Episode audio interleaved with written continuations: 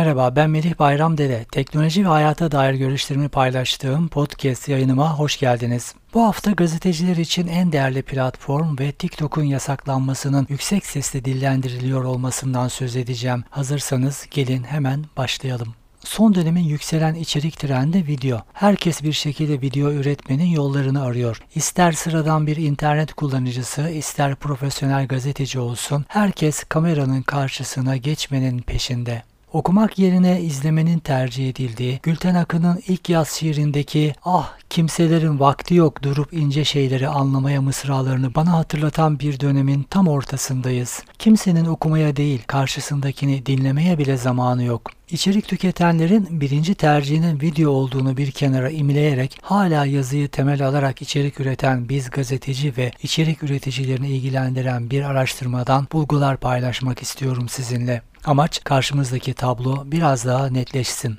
Medyanın tüm dallarında içerik üretenlerin çalışmalarını sergilediği bir platform olan Makrek tarafından yapılan Gazeteciliğin Durumu 2022 başlıklı araştırma, tüm ışıkların videoya doğrultulduğu bu dönemde gazeteciler için en değerli sosyal platformun Twitter olduğunu ortaya koyuyor. Araştırmaya göre %39 ile Facebook, %24 ile LinkedIn, %18 ile Instagram, %16 ile YouTube, %9 ile Reddit, %4 ile TikTok ve %1 ile Snapchat gazetecilerin en değerli bulduğu sosyal platformlar. Bir platformun gazeteciler için değerini belirleyen unsur yeni haber kaynaklarını ulaştıran araç olma özelliği. Bunun yanı sıra üretilen bir içerik paylaşıldığında elde edilen geri dönüş. Yani okunma, tıklanma hatta izlenme getirip getirmediği de önemli. Ayrıca gazetecilere bu yıl hangi sosyal ağlarda daha fazla zaman geçirdikleri sorulmuş. Doğal olarak Twitter yine ilk sırada yer alırken LinkedIn, YouTube ve Instagram daha fazla zaman ayırmak istenen platformlar olmuş.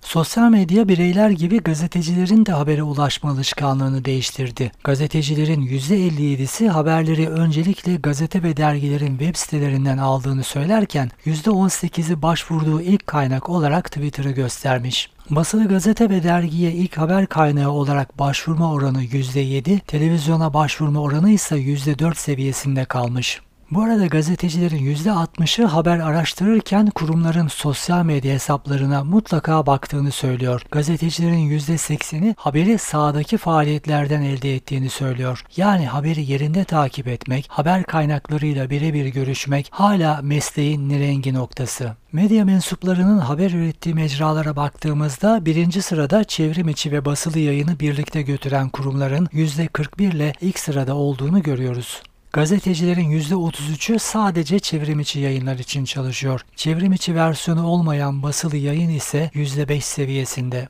Televizyon %9, radyo %3 gibi düşük oranlarda kalırken hem çevrim içi hem de basılı mecrayı birlikte götüren yayınların gazeteci istihdamı ve haber üretiminde ilk sırada olduğunu, araştırmanın 4-25 Ocak 2022 tarihleri arasında 2547 gazeteci ile yapıldığını not düşmem gerek. Bu yayında değinmek istediğim bir başka konu da TikTok'un yasaklanmasının batıda artık yüksek sesle dillendiriliyor olması.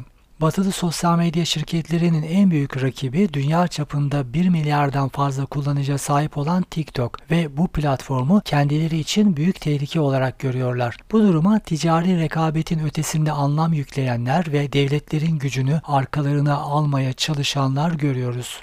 Buna bir örnek Amerika'da düzenlenen Vox Media Code konferansında yaşandı. 30'un üzerinde ülkede 150'den fazla gazete ve dergi yayımlayan Almanya merkezli Axel Springer CEO'su Matthias Döfner, TikTok'un yasaklanmasını istedi. Çin menşeili sosyal medya platformunun demokrasiye tehdit olduğunu savunan Döfner, TikTok her ülkede yasaklanmalı. Kişisel verileri Çin hükümetine teslim ediyoruz. Tabii ki bu bir casusluk aracı diyor. TikTok'a izin veren batılı hükümetleri saf olarak nitelendiren Döfner, Facebook'la, Google'la, Amazon'la, diğer platformlarla Çin'e giremiyoruz. Neden onların serbest piyasa ekonomimizde bu kadar baskın bir rol oynamalarına izin verelim görüşünü savunuyor. Bu platformun elde ettiği kişisel verileri Çin Komünist Partisi ve hükümetle paylaştığını savunan Döfner'a göre tüm veriler yüz tanıma teknikleri geliştirmek ve izlemeyi daha iyi hale getirmek için kullanılıyor. Tüm eleştirilerine rağmen Döfner TikTok'tan vazgeçmiş değil. TikTok'la işbirliği yapmayan tek büyük yayıncılık şirketiyiz. Bunu ne kadar sürdürebileceğimizi garanti edemem diyen Döfner, genç kitleyi bir şekilde kazanmak gerektiği görüşünde.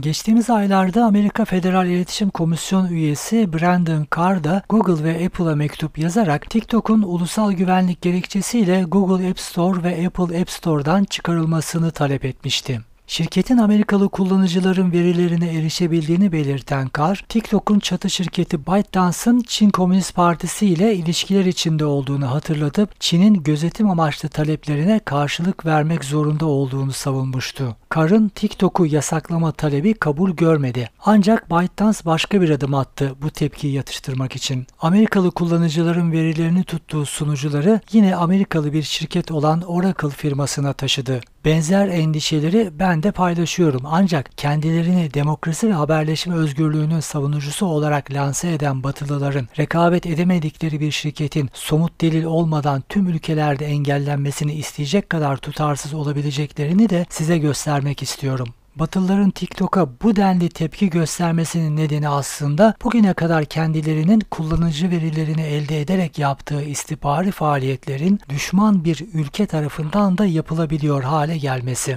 Huawei şirketinin telekom ekipmanlarının yasaklanmasının altında da benzer bir zihniyet yatıyor. Batılılar kendi şirketlerinin ürettiği telekom ekipmanlarını hedef ülkelerde istihbari faaliyetlerde kullandıkları için aynı şeyin Çin tarafından yapılabileceği ya da yapılabildiği kaygısıyla bu kadar gergin. Bu haftaki podcast yayınımda gazeteciler için en değerli platform ve TikTok'un yasaklanmasının batıda artık yüksek sesle dillendiriliyor olmasından söz ettim. Bana ulaşmak isterseniz iletişim bilgilerimi bu podcast'in detay bölümünde bulabilirsiniz. Başka bir yayında daha buluşmak üzere. Şimdilik hoşçakalın.